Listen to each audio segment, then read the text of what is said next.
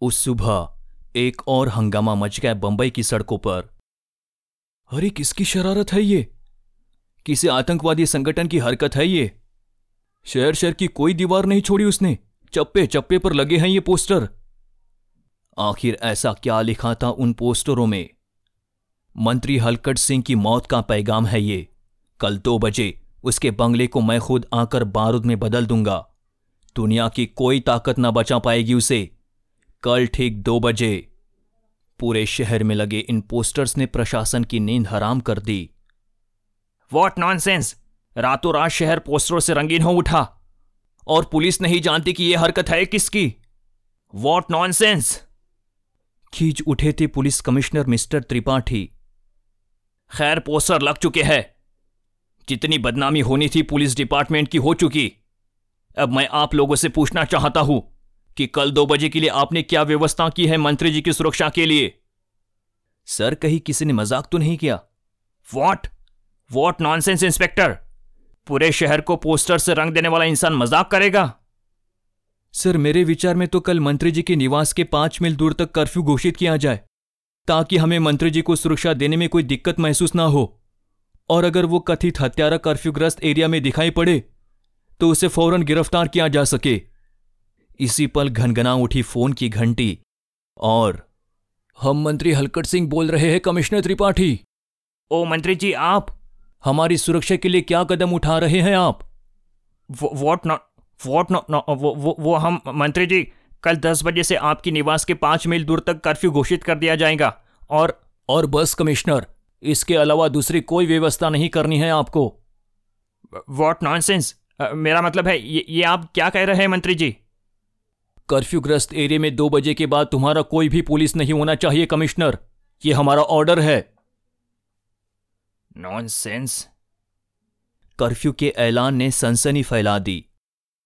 सारा क्षेत्र आधे घंटे में खाली कर दीजिए। दस बजे के बाद कर्फ्यू लगाया जा रहा है। क्विक मूव हरी अप दस बजे के बाद कर्फ्यू ग्रस्त एरिया में देखते ही गोली मार दी जाएगी। सचमुच आधे ही घंटों में पूरे इलाके में लग गया था कर्फ्यू।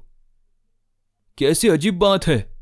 मंत्री जी पर हमला उसने करना है दो बजे, और कर्फ्यूग्रस्त इलाके में हमारी ड्यूटी है पौने दो बजे तक। ठीक पौने दो बजे चप्पा चप्पा वीरान हो गया।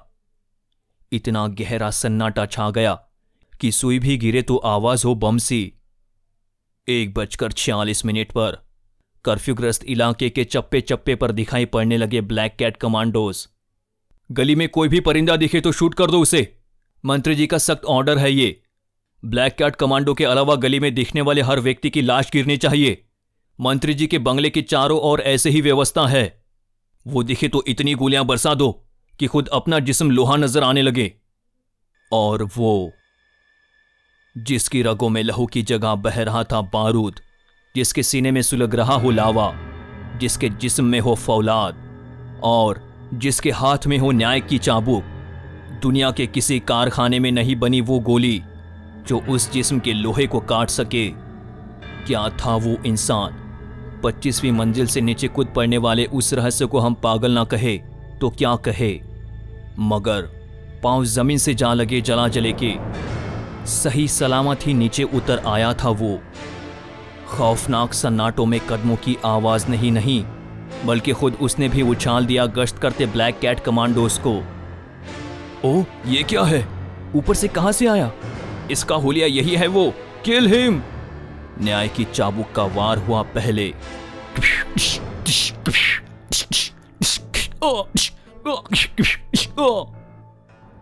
शोलों की बारिश। लाशों के ढेर के ढेर लगा दिए उस रहस्यमय बेरहम ने। लाशों की सड़क पर आगे बढ़ता चला गया वो। एक क्षण के लिए भी बंद न होने दी उसने शोलों की बारिश। दहल उठे थे, इमारतों में बंद, लोग। बाहर लगातार भीषण गोलीबारी हो रही है।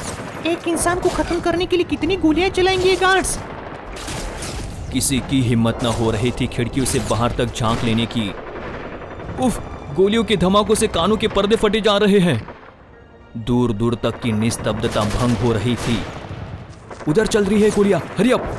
पर तूफ़ान को भी रोक सका है कोई। टेलीस्कोपिक गन और भी घातक साबित हुई। मंत्री हलकान सिंह के बंगले तक जा पहुँचा वो ज्वालामुखी। अरे, ये तो यहाँ तक आ पहुँचा। वो गोला दागने जा रहा है। उफ, भागो! सरसराता हुआ गोला आकर मेन गेट के परखच्चे उड़ाता चला गया। इमारत में अब उल्लू बोल रहे थे। जीवन का नाम निशान तक नहीं था उसमें। मंत्री हलकट सिंह पहले ही खाली कर चुके थे बंगला। कर्फ्यू के सन्नाटे में गूंज रही उस जालिम के बूटों की आवाज़ें। बंगले के ठीक सामने पहुंचकर रुक गई। चेहरे पर पत्थर सी कठोरता, जबड़े मीचे हुए, आँखों से टपकता खून। उफ, क्या करने जा रहा था बेरहम? बमों की लड़ी को यूँ फेंका था उसने, जैसे बच्चे पटाखों की लड़ी फेंकते हैं दिवाली पर। बड़े ही इत्मीनान के साथ वापस जाने के लिए पलट गया शैतान। ज़बरदस्त धूमधड़ाक के साथ बंगले के उड़ते पर खच्चे देखने के लिए मुड़ा तक नहीं था कमबख्त। फिर ठीक उसी इमारत के नीचे आ खड़ा हुआ वो, जहाँ से मौत का ये छोटा सा सफ़र शुरू किया था उसने। और अगले ही पल वातावरण में गूंज उठी कई सायरनों की आवाज़ें। घिर गया था क्या वो रहस्यमय इंसान, क्योंकि उसकी गन अभी तक यथावत थी। अचानक बड़ी तेज़ी से उठ गया उसका जिस्म। वे तो समझे थे कि उन्होंने पकड़ लिया उस हत्यारे को। वॉट नॉनसेंस फायर गोली चलाओ! सब बूतों में बदल चुके थे वो करिश्मा देखकर। फायर कौन करता?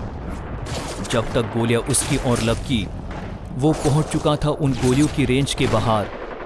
लाशों की बारत लगाकर उड़ गया। उफ, इंसान है या प्रेत? खोपड़ी घूम रही थी कमिश्नर त्रिपाठी की तो। नॉनसेंस इलाके को चारों ओर से घेर लो और ऑफिसर्स आप मेरे साथ आए। हरियप हरियप! चीख चीख कर बुरा हाल था कमिश्नर का। छत पर पहुंचकर तो भग से दिमाग ही उड़ गया उसका। नॉनसेंस वो वो वो जा रहा है हेलीकॉप्टर में। उफ हम पुलिस वालों के दिमाग को क्या हो गया? नॉनसेंस है हम। सर ये देखिए। हाँ? अब यही तो देखना है। मगर क्या देखूँ? नॉनसेंस क्या है तुम्हारे पास? गौर से देखिए सर। मेरे हाथ में रस्सी का गुच्छा है। ट्रांसपेरेंट रस्सी का गुच्छा। जिसकी मदद से वो पच्चीसवीं मंजिल तक पहुँचा होगा।